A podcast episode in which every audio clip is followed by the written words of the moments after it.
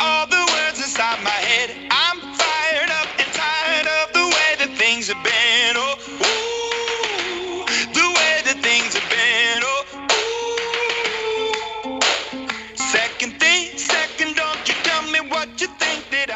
All right, ladies and gentlemen, welcome to Nintendo Dads, episode 114. On this week's episode, we discuss all the latest Nintendo Switch information, including online functionality, voice chat. Oh, and by the way, did I mention that we have Rogers Base here to discuss his hands on impression and most recent appearance in the Nintendo Minute? Ladies and gentlemen, that was Believer by Imagine Dragons.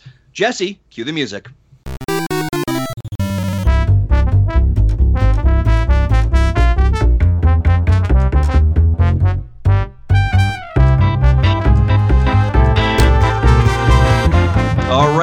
Gentlemen, welcome. Today it's February 1st, 2017. Guys, I am hyped to be here, and you are tuned in to the proper Nintendo podcast for all things Switch and all things parenting. I'm your host, Justin Masson. Joined with me today are some of the greatest men in podcasting around. Well, actually, I couldn't find them, but these three will also do.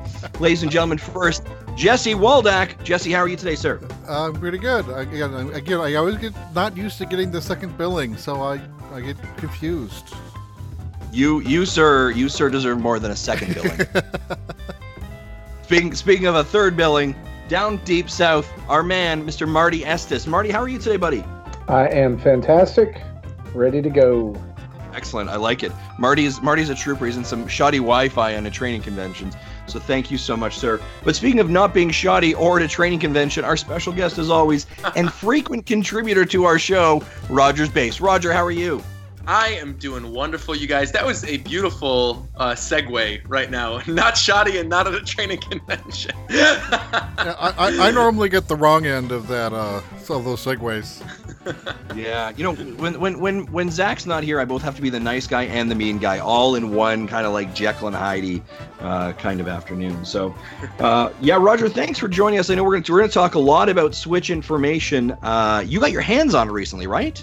I did, yeah. I was on the latest episode of Nintendo Minute, and they basically invited me and JD Witherspoon to a surprise event at YouTube Space. We were told that it was a Yoshi event. They lied to us. It was a Nintendo Switch event, and uh, so we got to play Legend of Zelda: Breath of the Wild, one two Switch, get our hands on the Pro controller, unclick the Joy Cons, play in handheld mode, tabletop mode. We did everything, and it was just an awesome experience. And I got to vlog the whole thing too for my own channel, so it was just a blast. Yeah, it was. It was. Yeah, eh, first and foremost, guys, if you have not a watched the most recent uh, Nintendo Minute, go check that out with Roger. He's there. Uh, but then go and check out his channel with his vlog, where he provides his perspective of the entire event. And man, I was I was watching that, and I was like, I am so jealous. I am so jealous. Uh, it looked like you had a fantastic time. Uh, I That was think a the. I think the best part of all this is he's on the thumbnail. Yeah, Yeah. that shocked me. That morning, I knew that was going up at 3 p.m. Pacific time because they had told me so then I could like sort of upload my uh, my own vlog at the same time. And I thought the thumbnail was going to be like the Switch, or I thought it was going to be Yeah. just you know Kit and Krista. And so when I logged on and I refreshed and I saw it was me going, oh my god, looking at the Switch on the thumbnail on the official Nintendo channel, my heart fluttered like a little, a little extra time that day. It was so good. I, I, I couldn't get over it. Yeah. No, nobody puts Roger in the corner. Nobody. Nobody. All right, excellent. Well, let's jump in. We got some we got some news to talk about, but Roger, we definitely want to we want to sink into your experience with the Switch, everything that you played, and talk about how, how good you are at indeed milking cows. Uh, before we do that, let's jump into what we've been uh, our, our news. Marty, who is our news brought to us by? Our news is brought to us by our good friends over at One Up Box. Uh, you can go over to oneupbox.com and get your very own One Up Box because, hey, who doesn't like geeky stuff, right? And that's, I mean, you do, right? Of course, you do. Roger, you like geeky stuff? Yeah, One Up Box sponsors my channel too, so I love them. Awesome. Yeah. So it's probably one of the reasons uh, that you listen to podcasts in general is that you like geeky stuff, and so you probably like surprises. You probably like neat things, and who would who doesn't like receiving packages in the mail once a month with surprises and geeky stuff? And so you can go over to oneupbox.com and use the code Nintendo Dads to get three dollars off of your first box, and we appreciate that, and we appreciate oneupbox.com for sponsoring our show. Awesome. Thank you. Yes, absolutely. I want to give So- a shout out to one little thing that was in the one up box last time too. Yeah. Is the uh, last months they had that Bowser mask. There's Mhm. like oh the, yeah, the- yeah. I love that. I don't know when I'm ever going to use it, but I opened it on an unboxing stream and I'm like, I need to find a way to incorporate this into a future video. Yeah, absolutely. That was yeah. That you know that's what you should have wore during your um your one two switch video. Yeah, actually. Put that over the bandana. The That would be deadly. yeah. Sick. I love that. Uh, yeah. All right. So let's. So yeah, one up box. We love them. Thank you so much. Um, and guys, if you haven't, check out January's one up box uh, unboxing. Marty did. Um, his daughter freaking out about the Ray doll that he got. She got was amazing. I love that. All right, guys, we got some news to talk about. Uh, there is some, you know, some high level stuff. We're gonna really dive into the meat potatoes of the Switch, uh, but there are some things we do want to cover, guys. Yooka-Laylee goes gold. We got that information this week, but we haven't really found out much about the Switch. We do hear information that it's still being worked on, but doesn't sound like it's a day and date release as uh, Xbox or Sony, and potentially no physical version. Now, Jesse, you're a backer of Yooka-Laylee. How uh, do you have any information on this for us? Uh, what I remember reading from the from the update uh, that they sent out to the backers was that that they they will unlock soon the our our ability to change how we want the game distributed. So those who picked Wii U, like I did, can change it to another format, including Switch. They said, um, b- or uh, they, we can ask for our money back if we want Right. and in addition, the uh, Xbox and PS4 backers can upgrade to a physical copy if they want. So those will be available to backers. But uh, right now, it sounds like the Switch version w- will be digital only. But and also will you know that that is that release is still unknown as of you know, Mhm. in, in, in a date. So it won't be Yeah. released in April most likely. I wasn't expecting it to be because they were working on the Wii U version up until so late. Right. But uh, so we- at, least, at least we know they are sa- t- talking. It, does not sound like it's a maybe. It sounds like it's definitely happening. We just Yeah. don't know when yet. Do we think it's possible? And, and obviously, uh, Playtonics has kind of mentioned that there, that's not going to be a physical version. Do we think it's possible that we could actually see a day and date digital release on the Switch with a physical shortly to follow afterwards? Because I think that day and date release is so important for third parties to get a hold of. Um, and I think I think I don't know about you guys. I'd love to have this on the Switch the same day as everyone else. Roger, what about you? Are you interested in this game? Yeah, I mean, I'm I'm a backer of Yooka-Laylee. I put Yeah, yeah. a lot of money to it, and I really wanted it. I backed the Wii U version, and the second that I heard they canceled the Wii U version to make a Switch version, I was ecstatic. When I heard Right. that a couple months ago, I was like, "This is great. That's exactly what I want." And now I'm not so sure I feel the same way Uh, because I don't think the Switch version is going to be day and date. I think it's going to be a couple months later, and they're giving you the option right now to either get a refund on your backing. But I I know I'm not going to do that because I know it's a game that I want. And so, you know, it's like fifteen dollars was I think the amount of money that I put towards it. And so honestly, it's like I'm not going to get a refund when if I was going to buy it later, it'd be like 40 bucks. It makes no sense. I'm just going to keep that copy. Um, but now my question is whether or not I'm going to stick with the Switch version and just hold out a couple months and like say, yeah, I do want that Switch version for the digital code, or if I'm going to say, you know what, I'm just going to bite the bullet and I'm going to uh, exchange my Wii U version for a PS4 code because I love my PS4. I play my PS4 all the time, and um, and so I might do that. I still haven't decided yet, but I think I kind of want to be able to play that game on the go, and I Right. think it might be worth it for me to just hold out for the extra couple months um, for the Switch version, so I could be able to like play it on a plane or play it when I'm in line at Disneyland or whatever. So hmm Marty, what are your thoughts on this? Uh, well, I didn't. I was late to the game, and I didn't back Yooka-Laylee, so that'll probably be a game that I pick up when it does come out on the Switch. But there's going to be enough for me to play when Switch comes out that Yeah. I, I I don't need one more game that I'm going to have to pay for. Sure. I'm Yeah, probably yeah. not going to be ready for it in April anyway because And I- I we were 'cause I- we have Persona Five coming out in two weeks, Zelda and the Switch coming out three weeks after that, and I probably will be playing Zelda for more than a month. Yeah, I'm I'm thinking about my April schedule too, and really like from March to April. I know with the Switch, I'm getting Breath of the Wild and One Two Switch.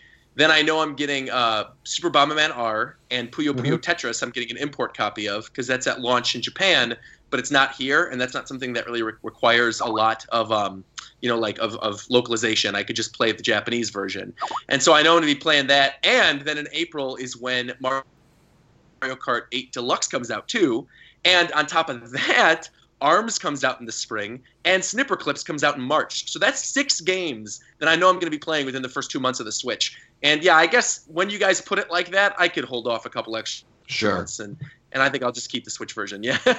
Yeah. So, speaking of Yooka-Laylee, what about the rumor that uh, Playtonics tre- tweeted a possible ami- amiibo uh, picture today? Yeah, I, I, I was not even aware of this. What? Uh, yeah, I I just just, dropped put it in the chat, chat for you. Okay, let me click.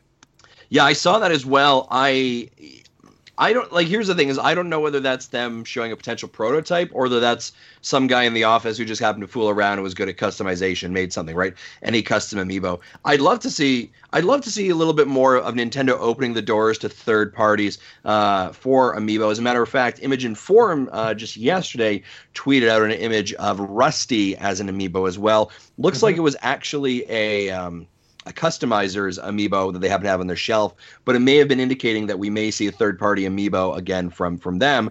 Obviously, Shovel Knight was our first third party amiibo uh, from an indie perspective. I think Yooka-Laylee would be fantastic. I'd love to see them expanding that, um, but I don't know if if if amiibo is in the healthiest conditions right now to to warrant, I guess I would say, the time and energy and marketing uh, and build time it would take associated with that. When they did I Shovel Knight, Shovel Knight was such it. a Yeah, I was thinking about it. And I wasn't there another third party that released an amiibo. I'm pretty sure in Japan there were Monster Hunter amiibos. right. You are right. Yeah, yeah. Okay, yeah, Mhm.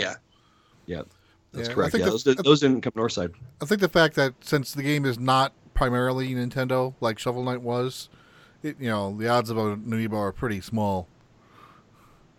Yeah. Yeah, it's, it's funny though because a lot of the early backers who backed Yooka-Laylee, myself included, I know are hardcore Nintendo fans who were hankering for another Banjo Kazooie, Banjo Tooie like experience. And so to me, Yooka-Laylee has always come off, even though it is on every platform, as a primarily Nintendo game, sort of in the same fashion as Shovel Knight. Um, I had this discussion with Josh a couple days ago too about third parties and the Switch, and we can get into that maybe a little bit later in the show. But I feel like Yooka-Laylee and shovel knight both have that special x factor when it comes to seeming like nintendo properties and Mhm. being nintendo-esque games. They have like that magical character driven sort of aspect to them. And and yeah I do think a Yooka-Laylee amiibo would work. I'm thinking of all the other indie parties that are out there who would maybe release amiibos and i do think this would be a good one Mhm. Oh, abs- absolutely, right. I'd love, I'd love to see it. I just, I don't, don't know if they're going to do it. Uh, but you're, you're, you are right in that. Like I sh- both Shovel Knight and Yooka-Laylee, there is, there is something in the, in the secret sauce that makes it feel very Nintendo esque, Yeah. Mhm. right? And and that's and, and the interesting part about when Yooka-Laylee uh, mentioned this week that they're going gold, the amount of commentary I was seeing from their Twitter account was, so when is it coming to Switch? So right. what's going on there? Right? Like everyone's like, yeah, yeah, it's great, it's cool, but seriously though, when's it showing up? So I think that the Nintendo fans are definitely pining for it, uh, and hopefully, hopefully that will uh, come to fruition soon. And that this is not a, a weird sign of what things will come to or look like for third parties with Nintendo. I think this is just a happen chance of of when Yooka-Laylee went gold and the production time between Switch and uh, and release. So Definitely. hopefully this is not a sign of things to come either. All right. Uh, other news to jump into here, folks. Um, there was the fiscal res- or financial results this uh, this week from Nintendo. Jesse, anything big pop out of that that we really want to talk about? I honestly haven't heard anything about it, so I, Sweet. I can't speak to it. They sold stuff. They did all right. Um, They they, make money. I heard they profited. They didn't take a loss. Yeah, They did officially announce that they that they have um, they have stopped uh, with the with the Wii U production. Uh, Jesse, Marty, or uh, Roger, anything from that from from Wii U production now stopping? uh good riddance there we go Sure. Yeah, not sure. not not shocking. I, I- I think I did hear that you know the the uh, numbers of Super Mario Run sold was now up to about five million units. That's up from Mhm. three million units when we last talked about this. So Right. again, I, I, people tell me from a mobile app point of view that's pretty good, but still, I think it's those are kind of sad numbers compared to the number of downloads. I did see um, a number for Wii U sales for 2016 was under a million for the entire year. Ooh. Ouch. Jeez.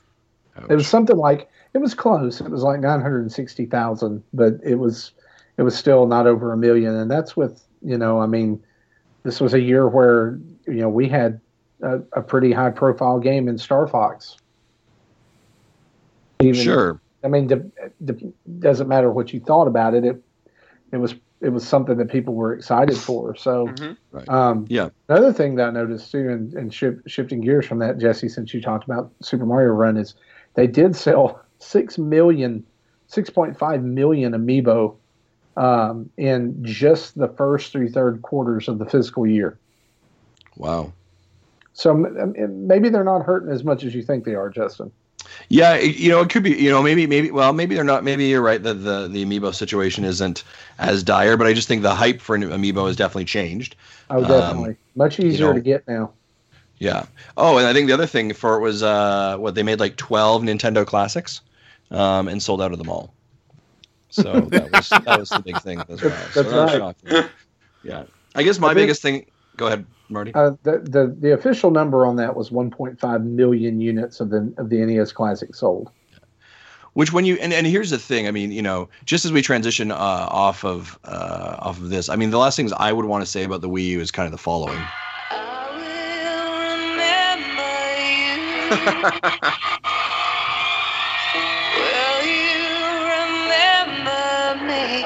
Oh my gosh!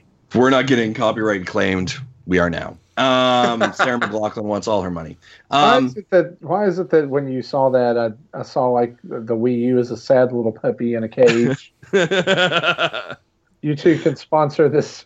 This sad sponsor animal. this video game system. See, and it's funny because the dog thing would absolutely work for the Switch because of the Yeah, puppy I dog was, I was, I, I was going to say, was the puppy red and blue? yeah. exactly. Which is interesting, like 1.5 million for the NES Classic. I mean, first and foremost, complete miss. Like, what the heck, Nintendo? Come on. And at least they're saying, like, yeah, we underestimated that one.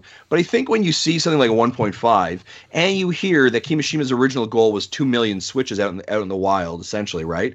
You can kind of see where where this fevered pace has been to make sure that we have Switches. And if I recall correctly, basically sold out. Like you can't you can't pre-order a Switch right now, if I remember correctly. And Kimishima has asked for more productions now to go in to get get the their stock chain re reinvigorated. So I, it sounds it feels like they're being a bit cautious here, but I guess I'd rather them be cautiously optimistic than um, than than crazy on this one. Uh, Roger, are you concerned at all about about quantity or accessibility of the Switch?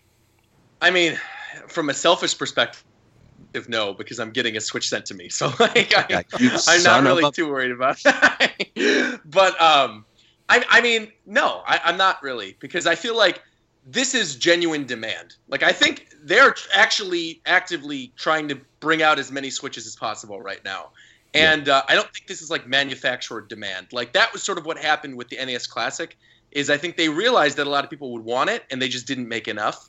Whereas this, I think they are trying to make as much as they possibly can, and it's still going to end up selling out. So yeah, I actually think it's a pretty good narrative moving into the opening of the system. I think it's it harkens back to the days of the Wii era as opposed to the days of the Wii U era, where you could walk in the next day and pick up a Wii U in stores. So Yeah, yeah, and and, and Nintendo. Um, I mean, we, we we talked about before is fantastic at creating artificial scarcity, right, for their products, and they always have been since the '80s, right? There's no shocker on that one. Um, but when it's artificial scarcity potentially, and the system is a smash hit, um, it's very interesting to see where that lands. I think the Wii is a great example. I really don't think Nintendo thought the Wii was going to be as big of a hit as it was, Yeah. right? And when you look at it in, in, in its life cycle of everything from the NES to now the Wii U, uh, let's be honest, the Wii is the outlier, right? Like like Nintendo will never recapture the glory days of the Wii. Unfortunately, that's that's outlier data, right? That's not that's not the norm. That is completely unexpected. We need to understand. Nintendo has to be hopefully understand of of what is appropriate levels of sales. Right. So does that is that something like a 40 is that a 40 million number? Currently we're saying at 14 million for the Wii U. So are we just like, wow, 15 million, yeah, we're better than the Wii U, so we're all right? Like See, what that's that look funny. like? Like, I, I think at least we're gonna double. We I, this is gonna be my bold prediction. I think within the first two years of the Switch, I think we're gonna hit 24 million on the Switch. first two that- years? First two years, I think we're gonna get 12 million per year. Yeah. What's your what's your life cycle for it then? Presume let's let's do this, Roger. Let's presume it's a four year life cycle. Is that reasonable to think? Yeah. ok- Well, actually, no. I would argue that it's going to be a longer life cycle than the Wii U, uh, which was about a four-year life cycle. I mean, you could argue that it was like three. I would hope it- some of the content. I would hope for at least six.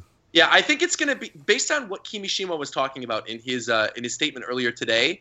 It sounds like they're just going to iterate on the Switch. Yeah. It seems like that's a smart way to go about it too. Is I feel the Switch this holiday will come out. Maybe they'll package in like one two Switch as a holiday thing, and then next year it'll still be the same package. But moving into maybe like 2019, I could see them releasing like a 4K dock separately. Mm. And they might have a new bundle, which would maybe be the same price as the Switch as it is now, that Right. includes that 4K dock. But I think because they're selling the dock separately, that opens up the doors for them just basically saying, hey, here's this thing that's going to make your system more powerful and look better on the screen. And so they'll release the 4K dock separately. VR, too. Kimishima Mhm. mentioned Yeah. they're experimenting with VR. I think the Joy Cons are perfect controllers for VR, and I ultimately think that maybe not soon, but within the next like three, four years, they'll probably have a VR headset for the Switch. And yeah, you slide that screen right in. Yeah, that'll give the system another two, three years at least. Yeah. And then on top of that, I'm betting there'll also probably be a version of it f- that'll be marketed towards kids once the 3DS eventually dies out.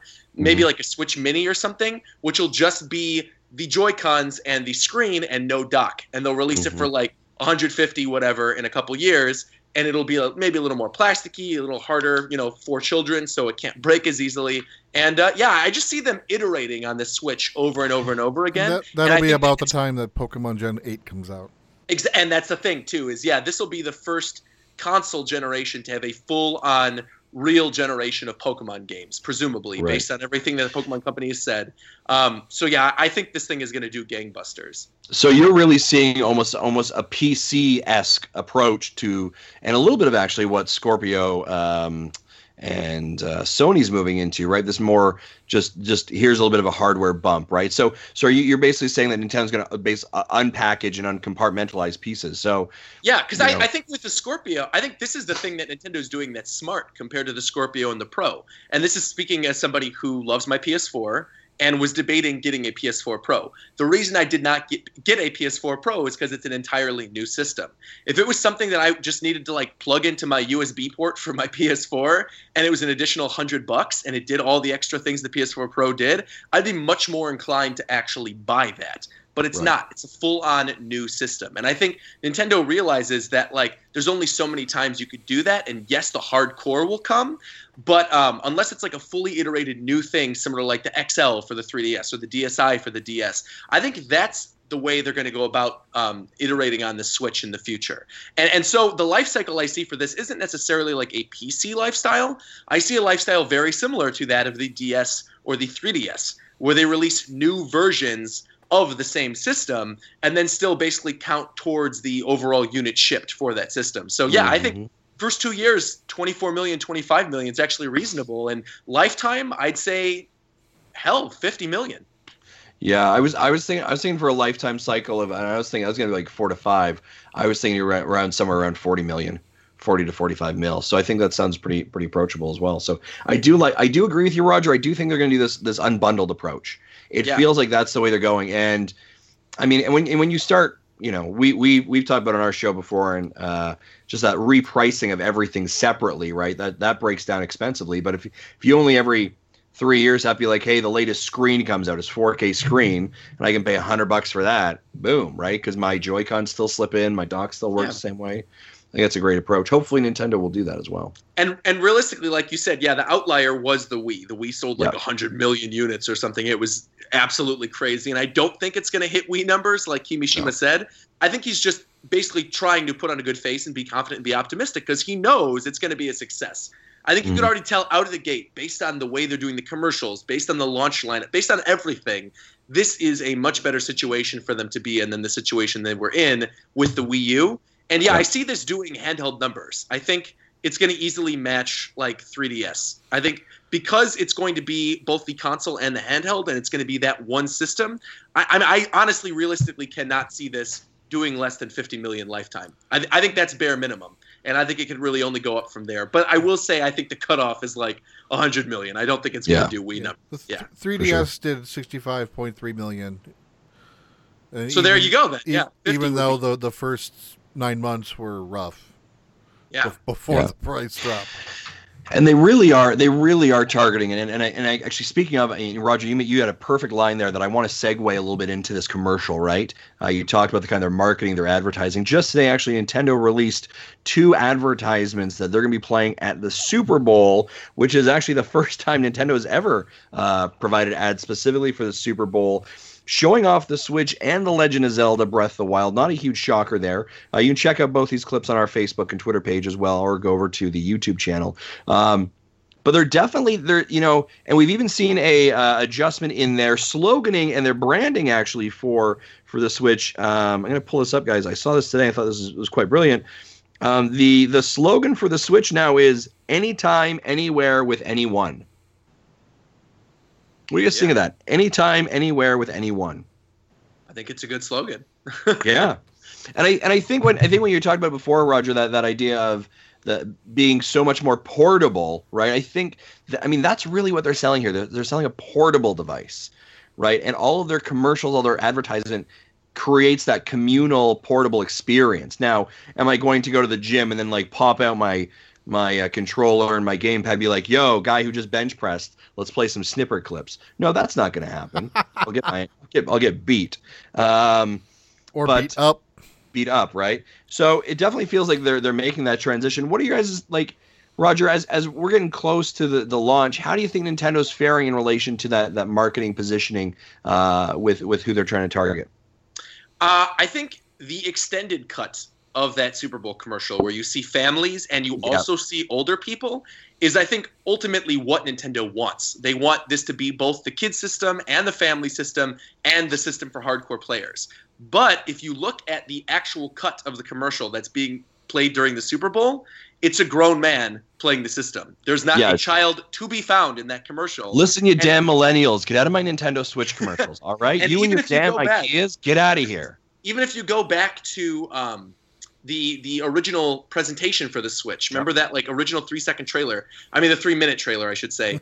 there were no children in that at all. It was all grown adults, and I think that is something they really want to push with the system is that they do want to get that adult audience back because they realize yeah just like you mentioned you said those millennials get those millennials out these those millennials are the ones with discretionary income now who can you know put down the money for a system and they see a game like Mario Odyssey that looks like a true successor to the Mario game they played on N64 and they see Breath of the Wild which looks like the next step the open world Zelda game that they've wanted since Ocarina of Time. And then you know come E3 time with Pokemon Stars that heavily rumored Pokemon game. Oh that's the Pokemon game I've always wanted on consoles. They're doing a really good job of speaking to that demographic while at the same time not alienating the people with the Wii U because hey look that one game you all really liked on Wii U Splatoon we have a sequel for it just for you guys on the system and they have kids in the extended cut playing with their families with things like Yeah. arms and one two switch and, and Mario Kart so yeah overall I think they're taking a really good approach with the marketing with this system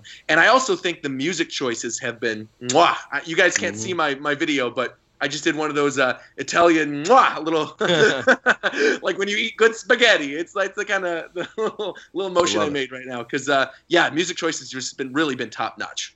Yeah, I thought, and just for those that are referencing the top of the show, we did Imagine Dragons. I believe that's Believer. Believer is the title of that track there. Um, yeah, I thought it was great. It was really upbeat. This is obviously not the first collaboration Nintendo's had with Imagine Dragons and Dragons either. They did a bit at the uh, Game Awards in 2014. Um, yeah, the music, like they've just been doing, they've been packaging really well. And I, and, Mar- and, and I guess Roger, as, as I was coming out of that first uh, video in October, I was very concerned because we never saw children essentially Yeah, right? I was like, whoa, whoa, whoa, what the hell's happening here? Get your IKEA and get off my rooftop, you dirty millennials. um, and that and that may actually be now the show title, Dirty Millennials. Um, and then and then we go to the presentation. excuse me. We do see more more kids, and then actually on the website they have a whole section devoted to families. So I guess here's a question: Are they are they doing a right proper proper marketing and managing, or are they kind of like trying to appease two groups and not really appeasing either one at the same time? Marty, what are your thoughts on kind of where Nintendo's landing at this?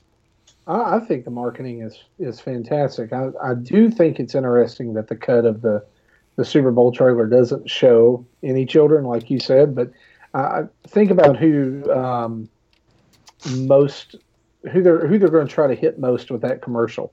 Sure. Who- The same people that are enjoying the GoDaddy commercials and uh, and some weird, uh, inappropriate Budweiser and Carl's Jr. commercials. Right. So it's it's cut a little more. I I, I just got to say that like in watching those two commercials right before we came on the air, you know, tonight to record, I I was struck by how much better a job that 90 second commercial did at selling people on the Switch than the entire reveal presentation. Mm. It's a good, good, and, good and- I mean, like, I, I if I was watching that for the first time, I'm watching that and I'm going, every game looks fun. Arms looks fun. One Two Switch looks like a blast. Mario Kart looks like fun. Splatoon looks like fun. And I think that that's like the big picture that you're seeing there is it's fun. Mhm. You know, all of these people look like they're having an absolute blast playing this. And and I, I just want to say about the music too. Like if you listen to the words of that song, uh, I mean, they couldn't have picked anything better. You know, I'm Mhm. going to make you a believer. You know, what is Nintendo trying to do to people right now? They're trying to bring them Yep. back. And we're going to, with the Switch, we're going to make you a believer. Uh, so, to, to me as a dad, here's here's the thing about marketing with a system like this. My kids are already going to play it. Mhm. Right? Mhm. Oh, yeah. It doesn't matter if it, it it doesn't matter if kids are in the commercials. They're going to play it. They're gonna they're going to have fun with it. We're all going to play it together as a family. I don't need to know how they how to how it looks being used as a family because we're going to do it anyway. Yeah, So Yeah. Of course, they don't My- have they don't have to market to us. They've already sold us. Yeah, they- it's, yeah, it's I'm everyone else. Yeah. go out there and market to those dirty millennials, as you call them. Yeah. Go get the people that are on the fence about this. Go make go make it look good to them. And then, of course, what you said, you you said, you know, that 90 second spot did more to sell me than the whole hour three weeks ago. Of course, that's the marketing team targeting the specific audiences. You know, Right. That Super Bowl commercial is primarily for North America. I'm sure it'll world, it'll get worldwide viewing, but it's that's mainly targeted for us. Where, of course, three weeks ago was primarily Japan, and we just got the uh, the uh, just the the, the sloppily translated seconds of from that. Right. That's fair. That's fair. All right, let's continue on some more Switch news. I'll just take a quick pause here. Mario Run got an event update. If you're playing that, good on you. Keep doing that. Uh, let's move over to some uh, some more Switch information. Details shook out today about both voice chat and a little bit of Switch Online. Marty, can you uh, can you deep dive us here on this uh, on the voice chat functionality that we heard? Sure. Well, Nintendo, you know, had their their financial results, and that was one meeting, and then they had a follow up meeting the next morning uh, in Japan, in which uh, Kimishima let some uh, other details slide, and and one of those was uh, part of uh, the the online service, which actually ended up being very close to what one of our very own uh, Nintendo dads predicted. Jesse, I don't know what you're talking about. was that not you? Yeah, it was me. Yeah. So, But let's mean, not give him credit. Moving on. yeah, yeah. Moving on. So, uh, Kimishima told um, th- spoke about this today in Japan that the uh, online service is going to be around two to three thousand yen a year, which works out to anywhere between seventeen fifty and twenty six fifty USD yearly. So, Yeah. my And then we- thought- Go ahead, no, Marty. go ahead, go ahead. No, you, and then we and then we saw the entire internet go oh that's not too bad at all that sounds great i love it i love online function yeah let's do that i'll pay that after they all blew a conniption for the last three weeks when no one told them how much it was and what it was going to be now although we know the yeah. price we still don't really have the details about it though No, and um, there there was something that uh, he also said as far as you know voice chat and, and talking about Splatoon that uh, voice chat will definitely be part of the game, uh, not like the first one. That it, and, and basically what he said was uh, it's something that the kids these days like. basically. You know, uh, Those dir- And, uh, dirty so- millennials. he says it. This is what it. I don't like that. I don't like that phrase, guys. Don't don't name this episode "Dirty Millennials." I don't like that. So, do you feel like a dirty millennial Roger? I roger do. I do feel like a dirty millennial. you're not a dirty millennial you're not a dirty millennial you're a millennial there's a difference there son Yeah, yeah. It's usually just some shampoo and some soap. Uh, so uh, the the trans translated from what Kimishima said, he says the game and the app work together by letting you invite friends via social media, then start up a game and voice chat with your buddies. The voice chat also works with the game. For example, prior to the teams of a private match are set, players will get to talk to each other, but once the teams are decided, you'll only get to speak to your teammates. However, you won't get to talk to strangers in the same way. Interesting, interestingly enough, to me, I think this lends a little bit of credence to the fact that you're not going to voice chat through that app. Really? Why do you say that? Well, I mean, just and it may be just a translation thing, but the wording of it it says you you you connect via social media, then start up a, a game and voice chat with your buddies. The voice chat also works with the game. Hmm. Interesting. And so, you know, maybe the again, and we're grasping at straws here because they're not detailing this. That the app lets you post it on, say, Twitter or Facebook. You know, click this link to join me on Nintendo Switch, and then somehow it talks to your phone to get you connected, and then you continue on with the game. Right.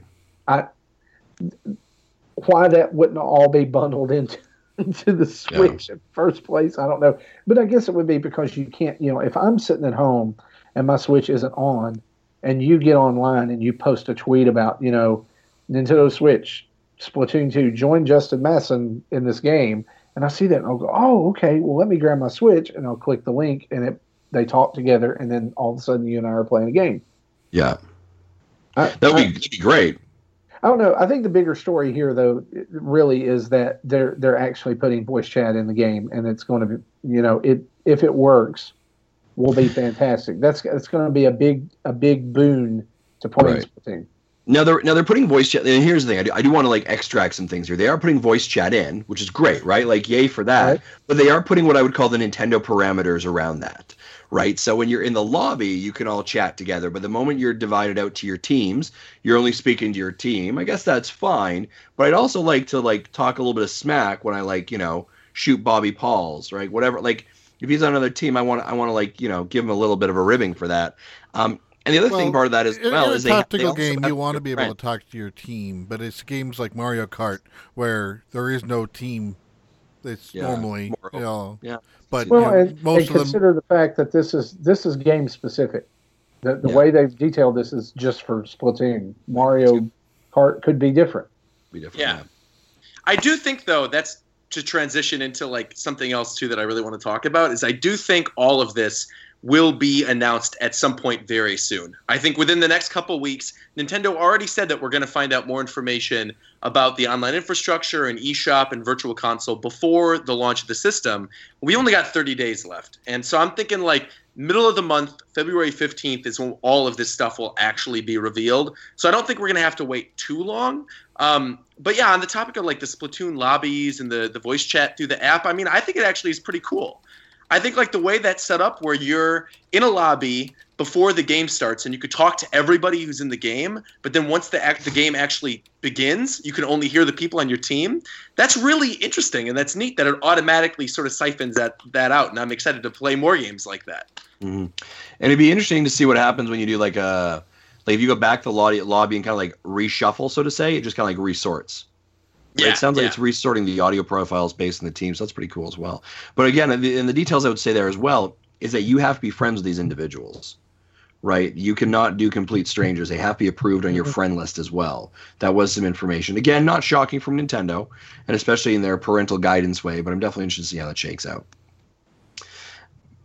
Roger, while we're on the online functionality, we've talked Yeah. a little bit about the chat. What do you? What do you? I mean, basically thirty bucks a year. Let's say that, all right, or twenty five bucks. How you feeling about that? Two dollars, three dollars a month?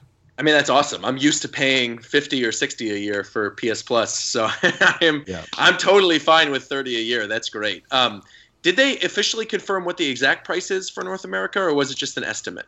It was a it was a Yeah. yen, and then they converted it. It was just an estimate, and uh, I know at least with PlayStation Four, and I'm presuming with Xbox Live, that you really only need like one account to have to have the service, and if it's the primary, other accounts on the box kind of gets it for free. But Yeah. Here, you know, it, e Well, yeah, you can have up to eight accounts. We don't know how what the how that'll share, but uh, one system will primarily be, be used by one person, I would think. So I'm like- certain, though. I am certain for families, they're going to have it where you could set up separate accounts on the actual system, and then the pri- the parents could set it up and like pay for the online. I I, I cannot imagine they're going to separate it where like each person on the system with different accounts will have to pay for the Well, online. that's, that's why I, I am hoping that they have similar sharing, you know, on the same Yeah. system. But I know, like, you know, again, my son and I are both getting our own systems, so, so yeah, I don't imagine just me getting it will allow him to use it. He's going to have to Yeah. get his own. Yeah, yeah, you're probably right about that. I, I mean, personally, I think thirty bucks is fine. I, I know the the exact the estimate that was given by Serkan Toto was seventeen fifty to twenty six fifty, but I do think that's going to round up.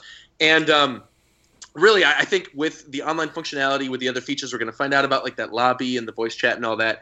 Plus, we're getting those free uh, NES and Super NES games. I see a lot of people complaining about that, going, "Well, we get you know full games on PS Plus." A lot of the time, the games that are given to us as PS Plus members aren't really the best games. No. like they're sort of like second rate kind of games that like they couldn't really sell off the bargain shelves. Yeah, there's a reason them. why they were getting them for free. Right. There have been some exceptions. Like we got Journey a couple months ago, and that was great. Um, and then I think this month we get Little Big Planet 3, which is pretty good too. But on the whole, they're not usually all that good. Whereas here, it sounds like they're going to be releasing classic NES and Super Nintendo games, but these games now have added online play. And I think people really are underestimating how big that is. Because imagine one month they go, okay, we're going to re release as the special game for the month Super Mario Kart, the Super Nintendo version of Mario Kart. But now it has online play.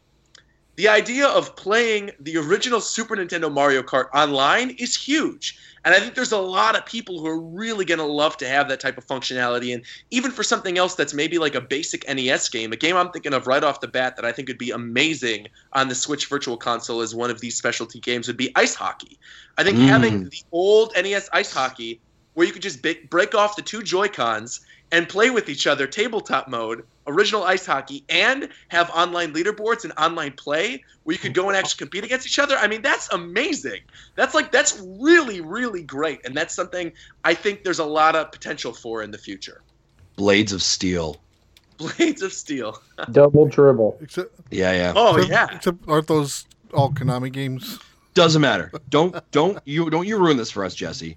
Hey, ice hockey though. To be fair, ice hockey is a Nintendo game, first party, and was one of the weird exclusions on the NES Classic. Considering the fact that ice hockey has been at launch for every virtual console so far, it was hmm. on 3DS, Wii U, and on Wii.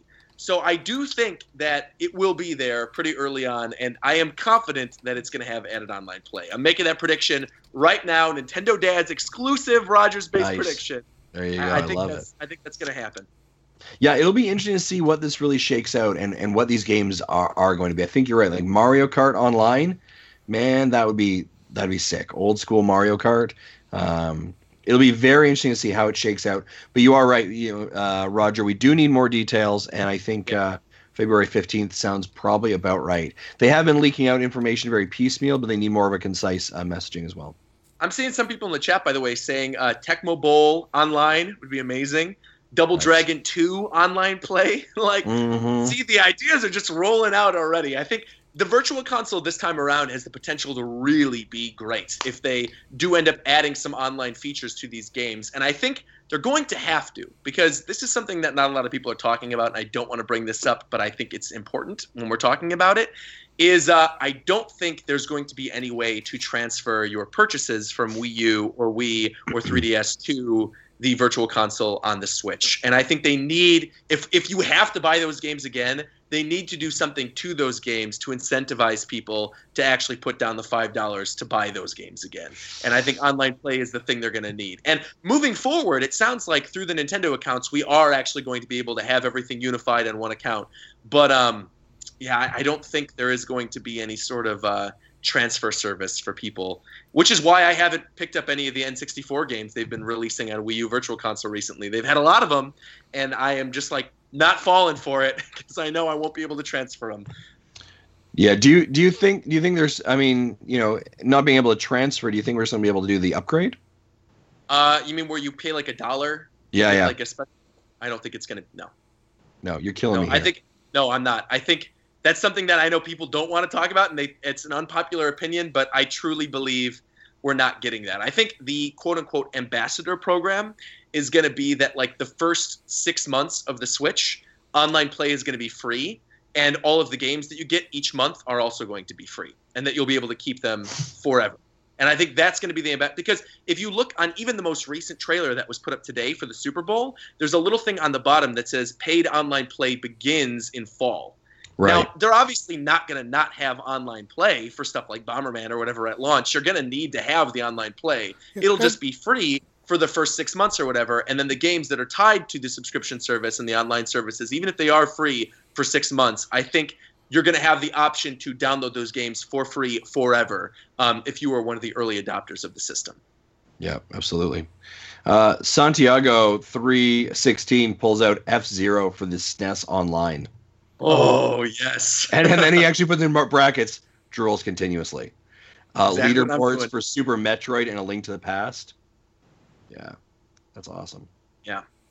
Well done. Yeah, yeah, cool. Very cool stuff. So, Roger, speaking of Switch, I think it's Sure. a good opportunity to talk about your experience with the Nintendo Minute and talk about your hands-on with the Switch. So, I know we talked a little bit of pre-show beforehand, but do you want to walk? Do you, do you want to kind of like walk us through what happened, and uh, and then we're gonna just maybe just talk about the Switch and your impressions of it. That's all right. Sure. So, um, I was contacted about a month ago by Nintendo that they wanted to have me on Nintendo Minute for a Yoshi and Poochy special event that they were holding at YouTube Space. And so they were they sent me this whole like NDA list of things that we could and couldn't talk about about Yoshi, and they they really like they hit it really well. And uh, I ended up showing up to YouTube Space, and that day it was inauguration day in the United States, and YouTube Space had every single studio filled. So Mm. one of the studios was filled with Fox News people who were reporting on the inauguration.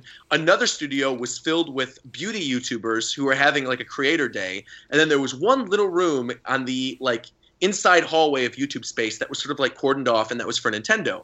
But there was like black tape all over the windows and everything was like super confidential and weird and i contacted kate who is my golin harris representative and i said hey i'm here. Like i'm ready for the yoshi event. Where's the yoshi event? And she's like oh yeah we're going to pull you in in just a little bit. We're just recording with the previous person first.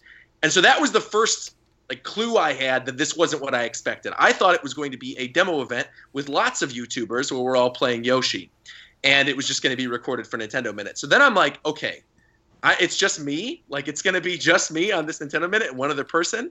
And then JD walked out, who uh, you guys could see also in the video, is a friend of mine, and uh, he kept up the facade. He's like, "Yeah, Yoshi was awesome." He's talking about Yoshi and Poochy, and I'm like, "Okay, this will be really cool." They pull me into the room. They have me record this little vlog, and then, as you guys saw in the video, they tricked me, and they were like, "Hey, we're not playing Yoshi today. We are going to be giving you an exclusive." Look at the Nintendo Switch, and I pretty much lost my mind. I think it would have been better if you were like, "No Yoshi, I'm out." And Yeah, you- like oh man. Well, to be fair, hey, shout outs to the people over at Nintendo. Literally the next week, a copy of Poochy and Yoshi Woolly World arrived at my front door. So Nice. they still gave me Yoshi and Poochy. I still got to play it. Good, good, good. So Excellent. uh, I Yeah. kind of feel bad for the other people in that Nintendo Minute video that were so looking forward to playing Yoshi that they wore Yoshi shirts. One person brought a four foot tall plushie. yeah, the Yoshi. Yeah, That's commitment. That is, that is commitment. commitment. Yeah, but uh, So- I got to be honest. I'm I'm happy that the Switch was what was there. Should have been like, so there's so there's still really no Yoshi, right? Okay, well I'm going home. yeah, yeah. Um, so let's let's talk. excuse me, I'm my voice. So excited for you, I'm losing my voice. Let's talk about your experience with the Switch. Obviously, you got hands on with it. You played it. You played some Breath of the Wild. You played one two Switch. Anything else you played that I missed there, Roger? no, those were the two main games they Okay. showed us. Yeah. So let's let's talk about it. What are some just general impressions, hands on uh, thoughts uh, that you can talk about?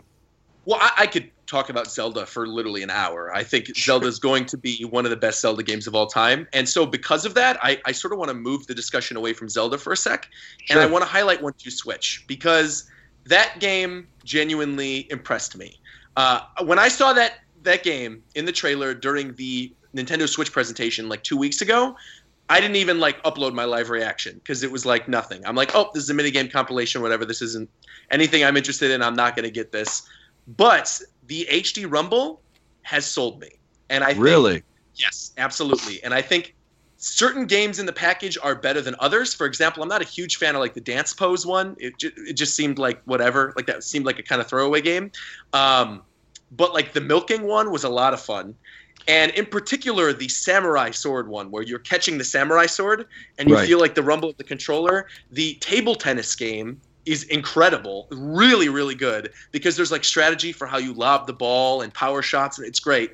And the ball count game, which was uh, was shown off in the video, where you're like holding the Joy-Con to your head or like rolling it around your hands, and you're trying to feel how many balls are inside of the controller, and then you sort of guess how many are actually in there, and then it tells you if you were right or not. That game is scarily accurate, and me and Kit were going back and forth playing it. Yeah, I I don't know what the Nintendo magic is behind it, like where they could actually adjust the weight of the the controller, and you're like feeling the actual balls roll around in there, but uh, it works. It absolutely works, and yeah, I'm a believer now. Hmm. Interesting. So let's talk about the joy. Let's talk, let's talk about one two switch a second here. So much of it is Joy-Con related, obviously, right? Um, does the tablet? I mean, because you got the tablet standing there, right? The screen or the table mode. Are you getting any audio out of that? Is that telling you what Yeah, to fire? Yeah, yeah. So the tablet actually has audio running out of it. You just slide the little volume slider, and they even did that in. I know it wasn't in the Nintendo Minute because they very quickly spliced together footage, but I had like a half hour long vlog of my experience with lots of footage of both those games that I uploaded to my channel. And uh, at one point, yeah, Krista brings up the volume on the controller, so you're Okay. actually hearing the audio coming out of the the tablet that you're just setting down in tabletop mode, and then you're playing with the Joy-Con separately. So it almost acts as like a little mini monitor. It's, it's pretty cool. because so much I mean, so your your feedback that you're receiving to do your action because i've seen so much on the screen it's like you know look them in the eyes right you're watching those small micro uh, motions to occur when you're being told to do something is it is it the is it the feedback you're getting off of the joy-con or is it the actual uh, commentary from the tablet Both. It's both. both okay okay Yeah, so like um, for the quick draw game, for example, where you're you're shooting at each other, the wild gunman type game. Um, for the quick draw game, he says, "Look at each other in the eye," and then he's like, "One, two, fire!" And then you you both immediately have to be like, "Oh, "Okay, okay," and you're scrambling, and then the person who gets shot, you feel like a like a like a rumble in your controller oh really and it's yeah, and it's brief, and you feel it, and you could, I- you know, you always have to guess like, is it the reverb off of my shot, or is it like someone shot me?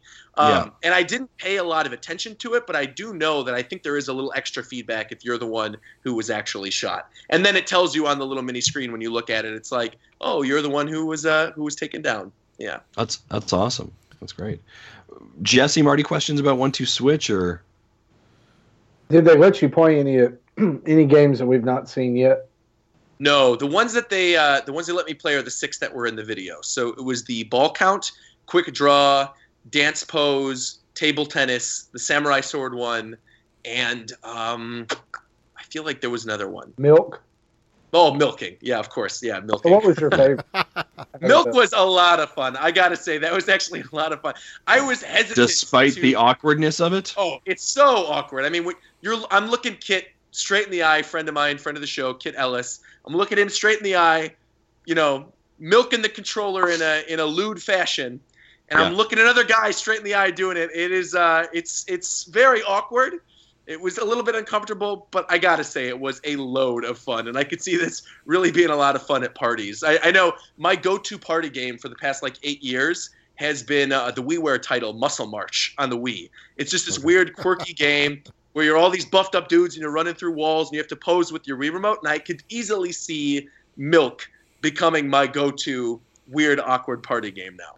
nice Yeah. VGM So- Studios in the chat says Mario Party 11 prediction. You will roll a dice in a cup, the cup being the Joy-Con, and you will feel each the dice hit your hand due to the HD rumble as you roll the dice like Yahtzee. Oh, that's absolutely going to happen. Yeah. That's that awesome. ball count game, that really did blow my mind. Like, there wasn't really a lot of footage that they used in the Nintendo minute of it. I think of anybody playing the ball count game, but that's the one for me Yeah. that like really sold me on it because that's a game that you you can't just watch someone else play it. You have to play you have that to yourself. experience it for yourself. Yeah. Last time I think there was ever something like that um, that Nintendo came out with, where like you really do need to experience it for yourself.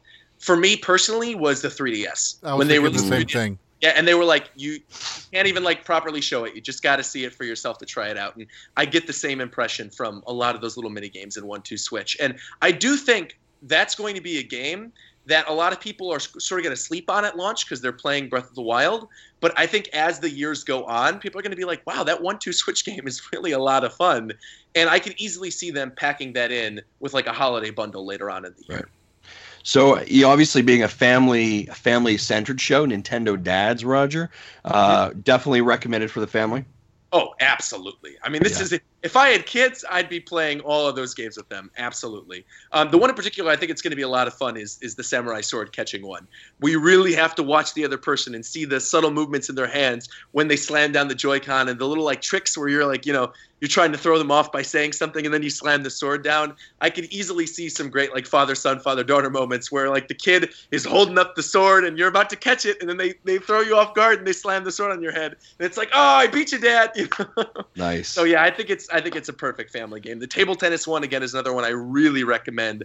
Um, that was a lot of fun because the ZL, the trigger buttons on the Joy Cons, you hold down the trigger buttons to do um, like special shots. So Mm. you just if you just wave the Joy-Con, that hits as like a regular table tennis. Or if you hold down one of the triggers, you could lob your shot. So like you hear a sound coming off the monitor going whoop. So you're not looking at the monitor, you're looking at the other person, and that sound is your cue to know that's a lob shot. I have to time my my hit a little bit different. And then if you hear a boom, like a really quick boom, it's a power shot that you could adjust. And then that's like half the speed, I mean double the speed of a normal um or normal tap off the table tennis. And so for that you also have to adjust your rhythm. And uh, yeah, it's it's really interesting and a lot of fun. it's such a different gaming experience, which is why I'm kind of trying to just get my my brain wrapped around this, right?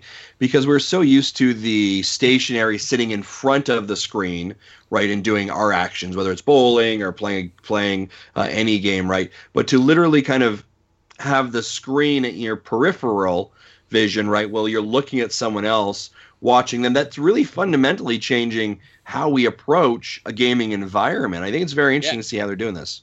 Yeah, it was, re- and, and one thing for me that really stuck out too, um, and it specifically it was during that ball count game, is I was just thinking like, wow, if I'm feeling this, like, this moved by this ball count game, like, imagine three years down the line when people really learn how to use this technology, like, what this is going to be like, and then even compounding on that, say for example, you know, Nintendo a couple years from now says, okay, now we're ready for the VR headset for the Switch, like the experiences with HD Rumble Joy Cons and the VR is going to be insane. I cannot even wrap my head around what they're going to be able to do with that technology. And so that's really exciting from um, a future proofing perspective because I think that Nintendo really, uh, with this HD Rumble, is, is onto something very cool that I think they sort of missed during the Wii U generation. They didn't Mhm. really have that like that special thing that you can't really explain, that X factor, and they've got it now. Right. Let's let's let's sit in the pocket there and talk a little bit about the Joy Cons. Uh, we actually had a question that came in. Actually, we we used the hashtag Ask Rogersbase, um, and the question first they came in. They said, uh, and this is from um Manito uh, four eighteen. First says, uh, "Hi, big fan." I presume he's talking to us, not you. Um. How did it feel playing with the Joy-Con? Was the click satisfying, and how would you rate it on a scale of one to ten? I'm going to assume one is low, ten being high. Um, what are your thoughts on just the Joy-Con devices? My impression, Roger, before you kind of is they feel, they look very small. Like I don't, you know, I don't have like gigantic, massive hands, but like they feel like they disappear very quickly. So I'm six one, and I have really big hands. I have big hands. I swear, nothing wrong with my hands. I promise. My hands are beautiful, and they felt great in my hands. I mean, they felt really, really nice. They didn't feel the first time I picked them up. This is actually important because I didn't even have this in my vlog. Um, this is just something that like happened when we were recording with Kit and Krista. The first time I picked up the Joy Cons and I unclicked them from the the Switch and I put them into the Joy-Con grip, I had mentioned, "Wow, these feel really delicate." because they're they're lighter than I expected. And Krista was like, "No, they're not. Trust me, they're not." And then as I started to play with them and I got used to holding them, I realized they're really not. These are Mm. sturdy little pieces of hardware that then once you get used to using them, really do feel like they have all the technology built into them. They feel like they don't feel like cheap little like add-on things. They feel like actual controllers, uh, e- despite the actual physical size of the controller being smaller than like a Wii remote. So Right. There, there, there almost appears to be sometimes a, a bit of it. Maybe it's just the way I'm seeing it. A bit of a plasticky look to them. yeah, that that doesn't come off at all. In fact, that's uh, that's something I was worried about when I saw. It's weird the neon versions. When I saw the red and blue ones, I was like, ooh, these seem kind of like kiddish, uh, Yeah. Fisher Price, if you will, and they were not that at all. I think these feel like technology. The Okay. Wii U gamepad felt like a Fisher Price toy. Right. These feel like new technology. And I think that's the best way that I could I could describe it. Okay. Uh, Nancy asks, "Is the neon Joy color uh, Joy-Con really bright?" So it actually sold me when I saw it in person. I Okay. when I first saw that during the presentation was like, yeah, I do not want that neon color at all. Give me the standard black and gray. Um, but they had the neon one when we recorded the Nintendo Minute, and I was like, ah, damn, I really hope they send me the neon color. So I, think they really look nice in person. Yeah, they've got a. They're really bright, but they're not like um, overtly saturated. If, if that Right. makes any sense, like it, it, Yeah. just has a nice, almost like kind of a glow feel. It's really Mhm. nice. Uh, VGM Studios asked, "How'd the HD Rumble feel?" I think you've talked a little bit about that, but I don't know if there's anything else you want to add to that. Yeah, I, I I'm just still blown away by it. I can't believe that like you can accurately count the amount of things rolling around in that controller. That's just that's so weird. I don't even know like what the gameplay possibilities will be for that. But something I'm thinking of right away is like maybe you have the Joy Cons and the Joy-Con grip, um, Mhm. and you're playing something like Splatoon 2, and you know when you you're low on ink in Splatoon, it makes that little sound where it's like ink ink ink, the little like click sound.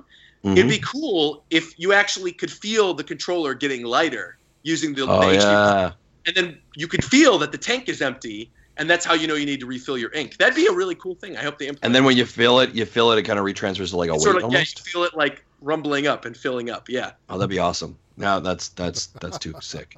yeah. I hope Uh, Yeah.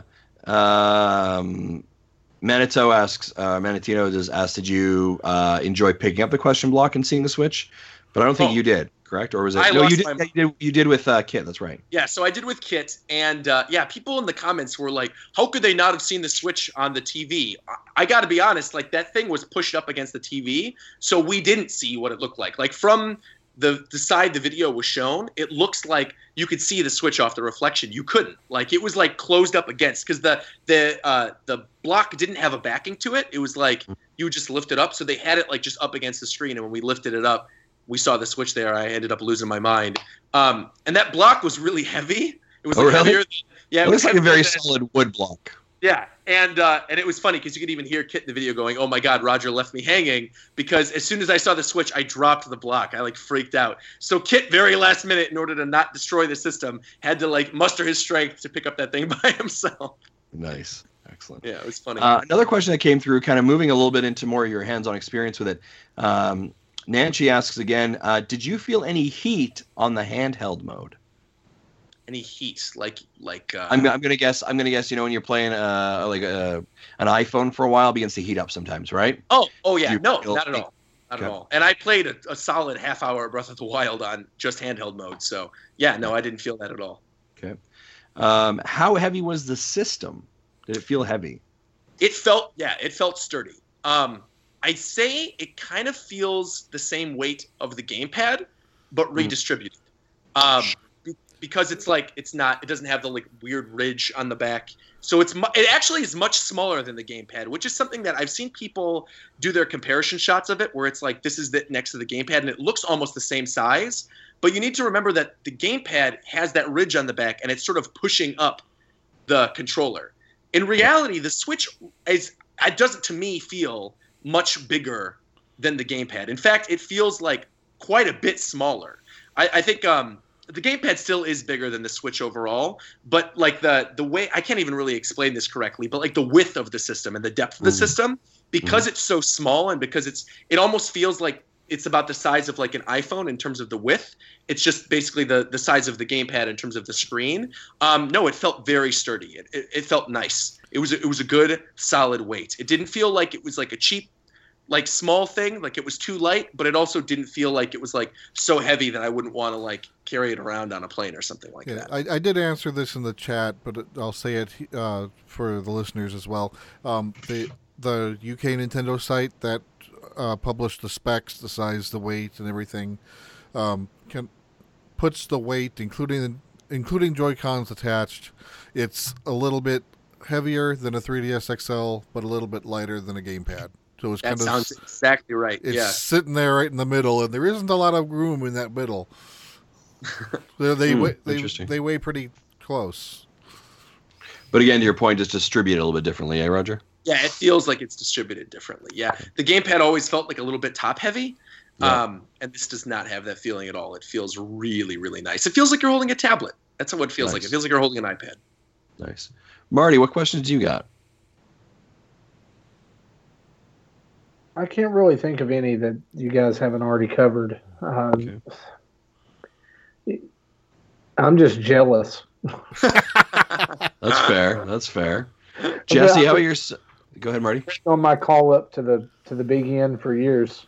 It's like Yeah, there. mm, that. uh, Hey, uh, get the Nintendo dads on the next one so Marty can play the Switch. Yeah, I'll, I'll be right on it. I'll be right on it, Roger. Thanks, Kit. you got some strings you can pull, right? They'll be like Nintendo Dads who? Yeah, I can. Uh, Yeah, Jesse, I, how about I, I, I- pretty much all the questions I had have already been asked by the by the the, the, the chat and Twitter, so I, I can't think of anything else right now.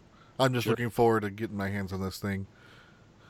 well, then I'm going to bend Roger's ears some more and ask him some more questions. So, Roger, as we, as we, you know, I saw you playing a handheld for for a while. Then you transitioned into using the Joy-Con uh, grip. Yeah. What what was that? Ex- that visually, visually, that looks like a very clunky control. It's not. Um, no, so the So, Joy-Con talk to me grip about that is experience. Yeah, the Joy-Con grip is really comfortable. Um, I had the option to play with the Pro Controller or the Joy-Con grip, and I picked up the Pro Controller a little bit later after we were done filming, just to feel what it felt like. And that is a awesome controller. That feels like really comfortable in my hands. But the Joy-Con grip is also equally comfortable. Um, it, it does look a little clunky and awkward when you're actually seeing it, but when you're holding it, it doesn't at all. Um, I, I really liked playing with it. Like, I actually don't think I'm going to even bother getting a Pro Controller. I think I'm just going to play with the Joy-Con grip. Yeah, Wow. Okay, that's that's a pretty pretty high testament for sure. Then yeah. I really That's liked awesome. it. I did. Yeah, I, I think it feels really nice in your hands. That's awesome. So let's the the the switching, right? The the taking off of the Joy Cons. Sure. That seems pretty natural. Seems pretty easy. Yep. It's a, it is. You just you slide it on. There's like a little track. The first time I did it, I didn't realize like I thought you had to like click it in, and you don't. Like I thought you had to hold down a button and click it. You don't. You just like slide it into these little tracks, and then you hear the little click thing. And then to take them off, you hold a little button on the back, and then you lift them up, and that's it. And uh, I mean, they're awesome. They feel it feels very satisfying to click them onto the dock, you know, and then pick up the controller and then put it back in the dock and then slide them off. It, it feels. I can't even describe it. It just it's very satisfying. Right. Nice. Is it hard to get it to line up in the dock? Because I've seen a couple of videos, you know, of people setting it, the, the tablet down in there, and it, it looks like it maybe has a couple of alignment issues. No, actually, it's funny. I had a harder time aligning them in the grip at first than aligning it in the dock. Hmm. In the dock, there was no issue. Um, aligning them in the grip for the first time, it was a little weird because the grip has this thing that's like on the back that holds them in. Um, you could sort of see it like when you see the pictures of the grip by itself. It's like this little extra area in the back that like sort of curves over to give the the like picture of a full controller. Um, and so for me, immediately I was like, oh, I don't want to hit that thing when I'm sliding it in. But it actually, the Joy Cons just go right over it, so it doesn't really matter. Um, but yeah, I had a harder time like aligning them in the grip at first than I did with the dock. The dock was like immediate. I just slid them right on and no problem. Uh, may, I think you may have misunderstood. I'm sorry, but but like like did you get to set the the the system itself down into the dock? Yeah, and that also was not a So problem. yeah, I, I, what I was saying was I'd seen a couple of videos where like some devs were having to do like some readjustment of the tablet part in the dock to make to like to get it to go up to the screen. Oh So it yeah, no, no. The worked. one time I, the one time I actually put it back into the system, um, like as a whole and then clicked off the Joy Cons, it felt really natural. Yeah. Yeah, no issue. March third. Yeah. March third. There you go. Uh, so I I gotta, you know, we, I know we've been spending, we've been bending your ear, and I'll ask you, Roger, how far you want to go in this conversation with Breath Yeah. of the Wild. Oh, Breath of the Wild I mean, on the Switch, and I and I, you know we I mean like you said this could be a four hour podcast, but like what are your you played it on the Wii U at E3? You've now played it on the Switch. How are you feeling about it? Uh, what are your general impressions, thoughts? How does it feel controlling it with the Switch, both in handheld mode, but I guess then back in the kind of the Joy-Con base controller? Okay, so there's you're throwing a lot of questions at me. So I. I here's my very first thing that I, I think is really important and I think something that people want to hear. Um, if if you love Zelda games and you want to play Breath of the Wild, you're doing yourself a disservice if you're buying the Wii U version. Uh, it is far and away the superior version. Having played the Wii U demo at E3 multiple times, and then played the Switch demo, uh, there is no comparison. I mean, it just it runs better. It is cleaner. It is beautiful on the screen. It's running, I think, at like 900 frames per second. It looks really nice. All the individual blades of grass, the lighting effects, the draw distance is substantially better. Um, there was sort of this like fog in the in the Wii U version that would sort of go over like after a while the draw distance, and that is not the case in the Switch version at all. You can see everywhere, and you could go anywhere you look, and it is uh it is just a really cool experience, and I think it's something that is going to make this game probably one of the best Zelda games of all time. Um, another thing I really liked though was the combat. Um, the combat is really fun because it basically adjusts on the fly based on what you have in your inventory. So, for example, you could just run past the old man at the beginning of the demo, like I did during the Nintendo Minute, because I already played um, that part of the demo back at E3. So I knew you talk to the old man, you go to the temple or whatever. I didn't want to do that. I didn't want to climb up and see the vista. I wanted to like actually explore. And so what I did was I went past him and I picked up a woodcutter's axe. And this was seen a little bit in the Nintendo Minute video, but there's a lot of it in my vlog where I'm just like running through the game, smacking down bokoblins with this axe. And then at one point, I realized, wait a minute, I could use the same controls that you use to shoot an arrow to actually chuck the axe at somebody's head. And so I Oh. did that, and I threw the axe at somebody, and it killed them immediately. And I was like, that is really cool. And then that Boca Bokoblin dropped a bow and arrow, so I picked up the bow, and then I was like, you know, sniping from behind, shooting arrows. It the gameplay feels so natural. It really feels like you're on an adventure this time around. It doesn't really feel like I'm going to this location to get the bow and arrow, and then I'm going to this location to open a chest to get the arrows. Everything happens really naturally within the game. You you battle an enemy, you pick up their weapon, you use that weapon, you get to the next weapon, you save weapons that are important to you, you don't use them too much so the swords don't break.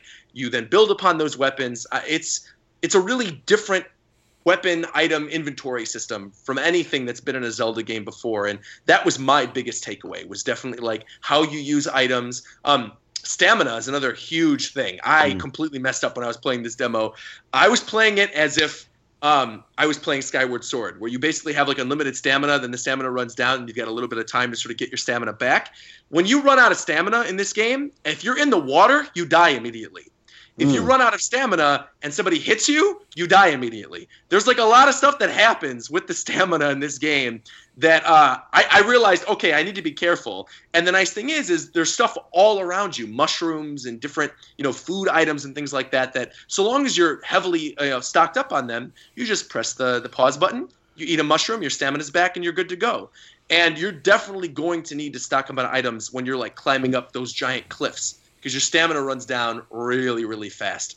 And so mm-hmm. it's going to be funny to sort of go on these giant treks where you're mountain climbing with Link, and then every, you know, maybe 15 seconds or so, you're pressing the pause button to eat another mushroom so you could just get a little bit higher up the cliff. And I know that's something I'm going to want to do is to try to get the verticality aspect of it and trying to see exactly how high I could climb with however many mushrooms I find. Yeah, I remember seeing in the video you- got a little excited and you kind of did a little hop over a fence thing, and there was uh, nothing but air on the other side. Yeah, I jumped. So there, there was uh, an area where I was in a castle above a valley, and it was a really steep valley, and there were like these. It was there were there was like fog and clouds underneath this valley. There really wasn't anything else down there, and I went, "Oh, that looks neat." And right as I climbed over, I fall down into that valley, and I immediately died. And I'm like, okay, I can't make the mistake again. And then the second I turned on the game and I got back to where I was, I climbed up and then I almost fell off again. And I'm like, no, no, no, I gotta be careful.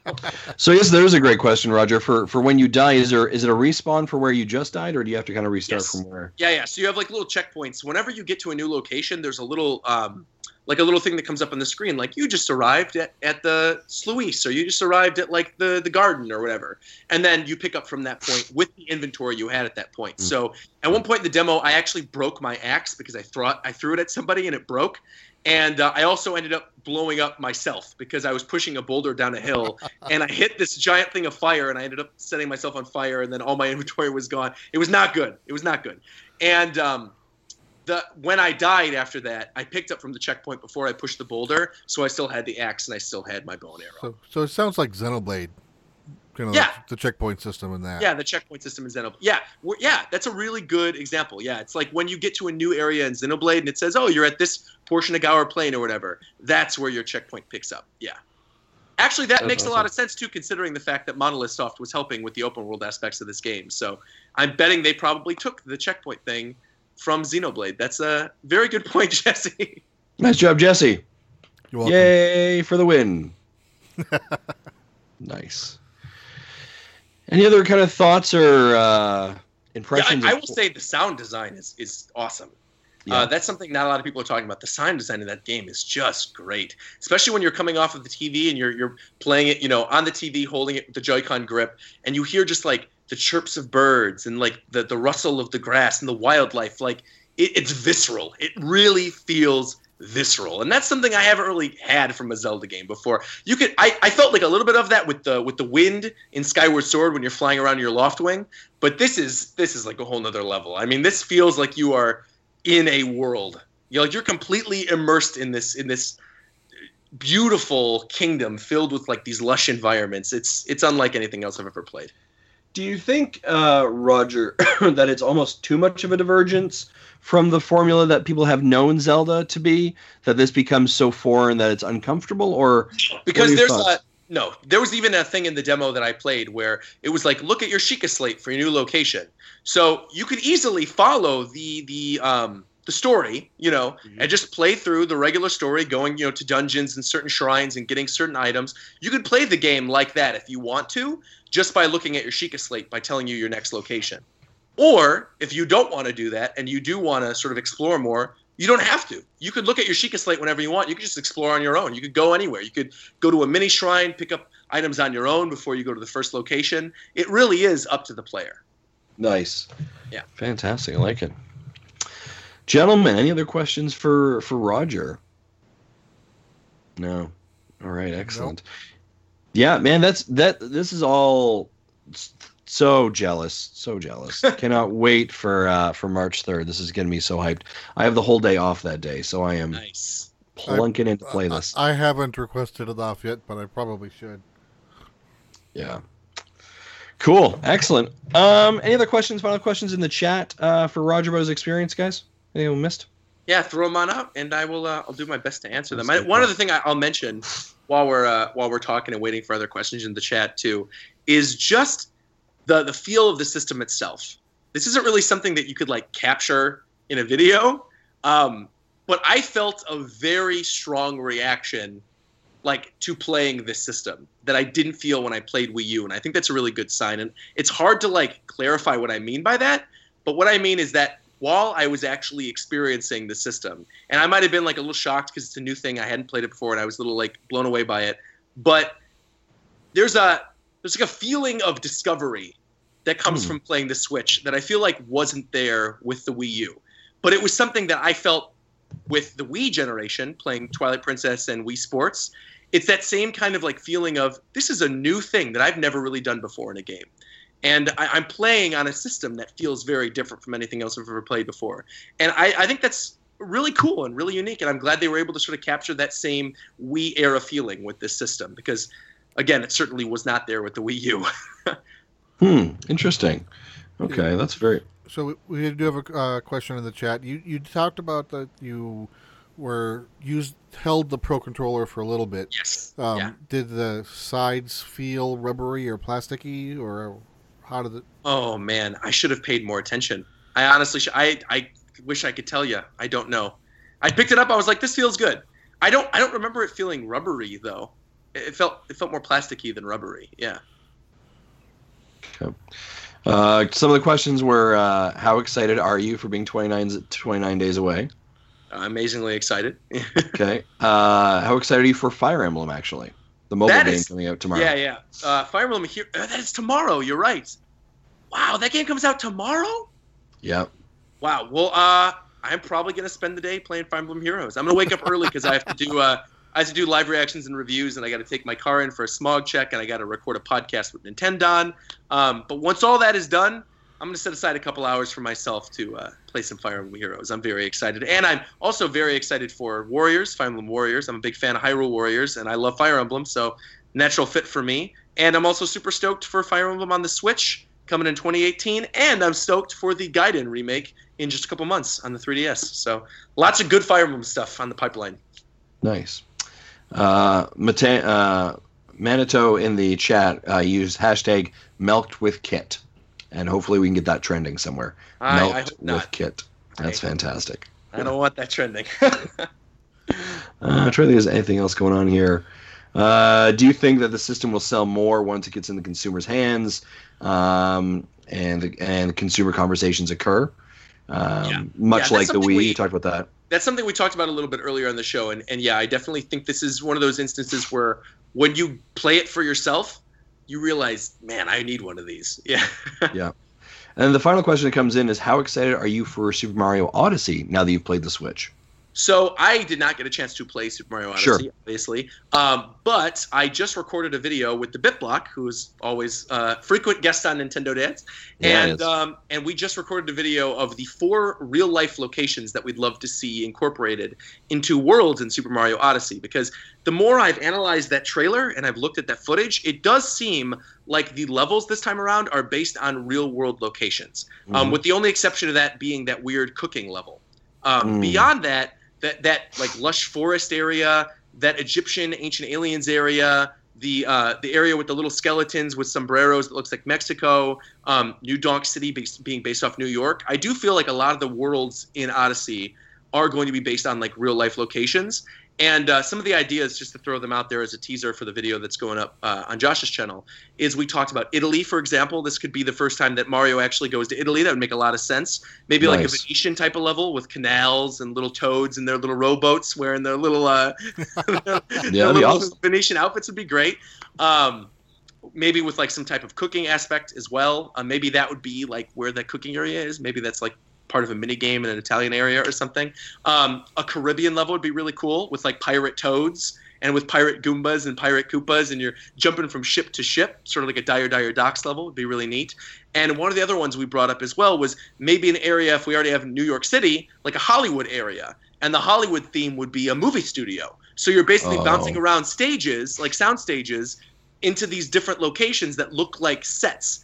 And then that would be a really cool way to sort of reference Super Mario Brothers 3. I, I was going to say one of them a needs stage. one of them needs to look like Mario Three. Absolutely, with Yeah. like the cutouts and everything. And I, I actually think that'd be a really cool idea. That's awesome.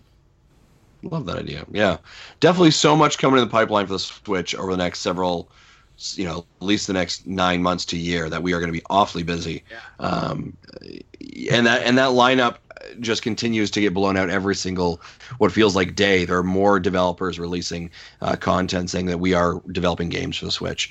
So Today I alone, don't. There were two uh, that Snake Indies, Pass right? Game, yeah, so that Snake Pass game from Sumo Digital, who are the guys Yep. behind Disney Infinity, that's their first ever new IP, and they're developing Wow. it for the Switch. It's on it's on other platforms, but it's going to be on the Switch, and it looks almost like a Banjo Kazooie esque 3D platformer, but with real life snake physics. I, I recommend looking at that trailer for yourself. This was a game I saw it posted on NeoGaf this morning. I thought, oh, this is a new game for the Switch. I'll check out the trailer. It looks really, really unique. It, it gives me the same kind of like vibe I'm getting from Yooka-Laylee, but it's like a snake and a hummingbird instead of a bat and a lizard. So uh, check out Snake Pass. That looks cool. And then the other one too that was just announced today is the You Don't Know Jack developers are Mhm. bringing the Jack boxes to Switch as well, and that's like such a perfect choice for a game to put on the Switch. I, that's like a perfect party game. So I'm happy Yeah. they're they're supporting it as well. When a- a- and just to kind of wrapping up here as we kind of bridged over to third parties, when you're hearing this much third party support um, and kind of groundswell, do we feel, do we feel like Nintendo's getting back to where they need to be for third party support, or is everybody kind of you know cautiously dipping their toe in? I think indies are, to- are totally onto this. I think they see Yeah. that this is an opportunity for them to sort of blow mm-hmm. up, you know, and this is an opportunity for indies to really show their stuff and be like, hey, we're going to be the first ones in the system. We're going to be the first third parties supporting it. And I think the third parties that are supporting it now, I've seen a lot of people making the argument that, like, oh, this doesn't have those third party games that I want. This doesn't have Call of Duty. This doesn't have whatever.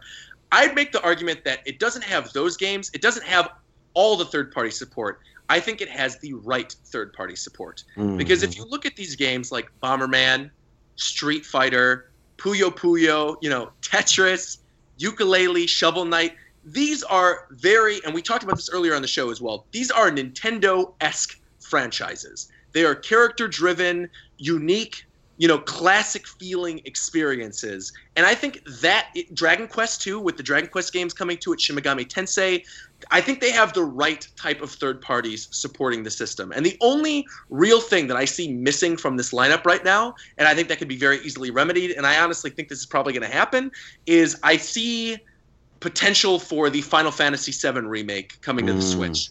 I think that's something that with Cloud and Smash Brothers, it's probably going to happen. Um, and I think the only reason that wasn't like teased during the Switch presentation was probably because there's some type of exclusivity deal for the time being with Sony. Um, but if the Switch is a success, I, I definitely think we're getting Final Fantasy VII on the Switch. nice, that'd be awesome. Yeah, but even like that Octopath game, no one's talking about that game. That looks amazing. That's from I'm the, so confused about that game right now. Yeah, that game is from the Bravely Default developers, um, the people from the team that did Bravely Default over at Square Enix. But it's sort of like a 2D, 3D pixel Yeah, RPG. it's like Chro- Chrono Trigger with lighting effects. Yeah, and right there, like you just said, Chrono Trigger, and like that's one of my top five favorite games of all time. So to see something that looks even a little bit like Chrono Trigger warms my heart, and and knowing that's a Nintendo exclusive, I think that's just that's awesome. When's the drop date on that? Uh, next year, I Mhm. think, or I, Next year. I think yeah, I think it's early next year. Yeah. Okay. See, I got a very Final Fantasy three vibe from it. Oh, Or definitely, like the old Six, retro, however you want to, however you want really want to number them. Yeah, the Super Nintendo ones. Yeah. yeah, Yeah. six. Uh, It looked, it looked very much like that first village that you go to, in or, or the first you know town you go to where Terra finds the first Esper. Yeah, yeah, it does. It does. looked a whole lot like that. Hmm. Oh man, I just I want this look so bad. Right. There's one more question that I think we should ask. Uh, Sure. I, I like this one. Um, did uh, you? I think you touched a little bit about it. Did the Switch feel fragile? Can I trust a kid with it, or do I need Mm. to be a parental control Bowser and keep a close eye on those who might break it? Great Uh, shout out. Great shout out That for a great shout out. Um, That, that's why I wanted to say it. Yeah. I don't think it feels fragile, but I would be hesitant to give it to my own child um, because the screen is real nice and I don't want that thing messed up.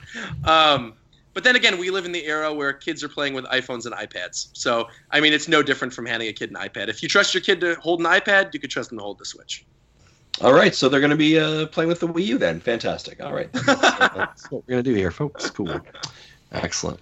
Well, Roger, we don't want to take up much more of your time, but I do want to thank you so much for coming on, as always, being such a frequent contributor to our show uh, and bringing your hands-on impression. Can you just remind everyone uh, where they need to check out all of your amazing stuff? Sure. You could find me at Rogersbase on YouTube, on Twitter, on Twitch, and on Instagram. Those are my big four platforms. Uh, my Instagram's kind of been blowing up recently. I'm kind of surprised by that. I'm at like 13,000 something followers on Instagram, and I'm a I'm a gamer YouTuber, so I don't really think uh, who does anime reviews. It's not really there's not an audience there for those people on Instagram, but I'm I'm getting a lot of followers there.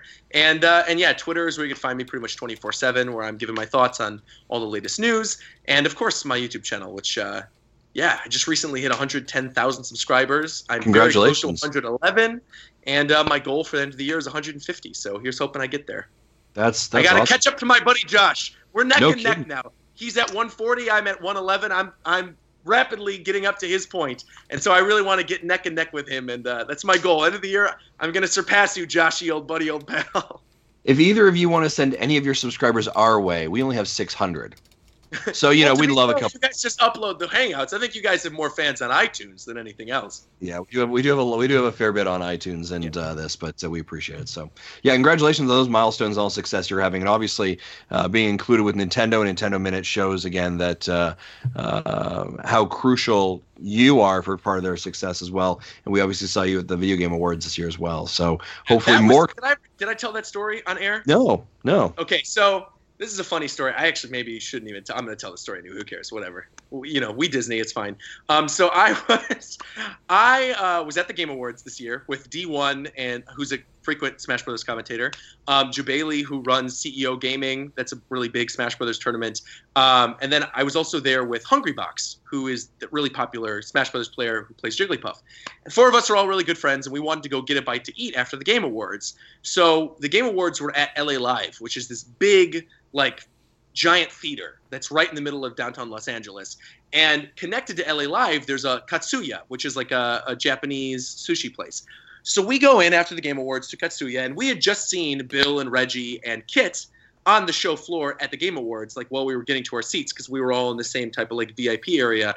Um, but then we said goodbye, and that was that. We didn't think we were going to see him again. So we're sitting down.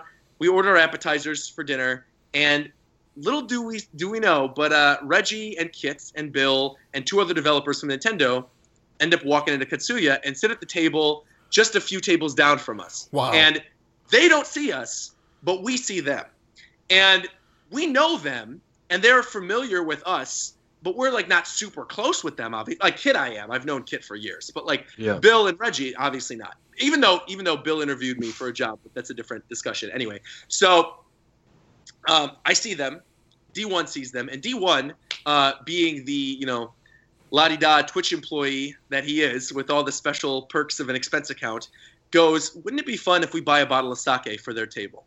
If we just like we don't say anything, we just buy a bottle of sake for their table, and we tell the the guy who's like the host to point at our table, and they're gonna know who we are. It's just like, but we're just gonna buy them a bottle of sake, and they're like, okay. Nice. And mind you, at this point, we had ordered the bottle of sake, but we see that another bottle of sake had already been delivered to the table. so now they're like loaded with the sake, and uh, our other friend Nadine, who was with us, starts videotaping. She starts like she pulls out her phone and she starts recording, and uh, we're all waiting. We're holding our, our shot glasses up, and then you see the host on the other side point over to our table, and Reggie looks over at us and he goes, "Hey!" And then we lift up our glasses and we go, "Hey!" and then they sort of they do this like waving motion. Then we go over and we just all have drinks with them, and we're talking about the Switch and we're talking about you know Nintendo's future and Smash Brothers and everything. And it was it was a lot of fun.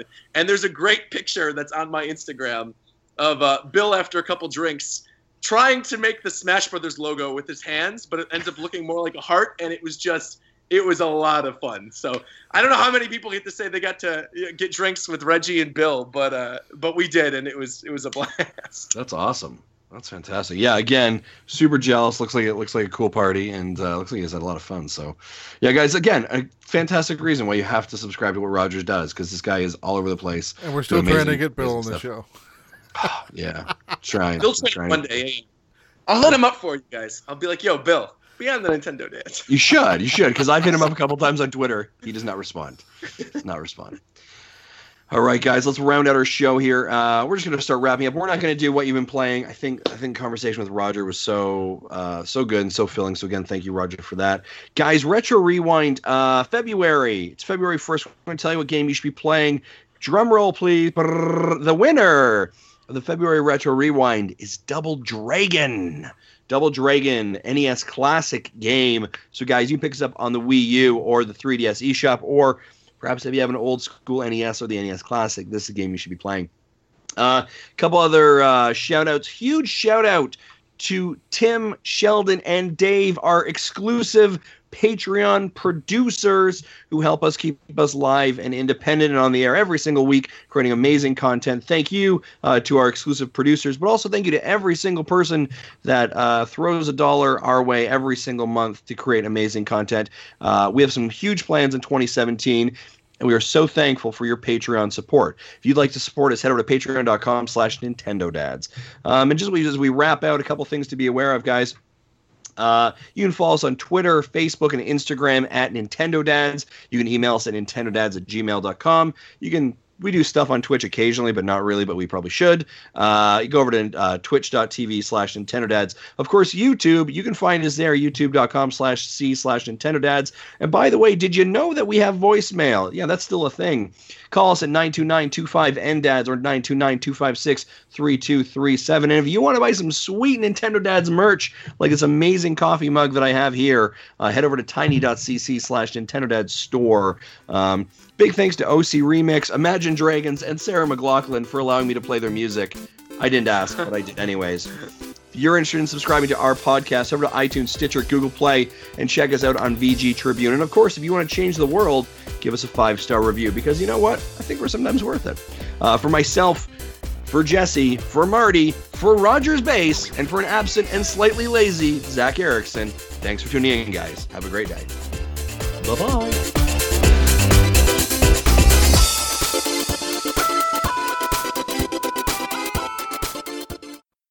Thank you for listening to Nintendo Dads.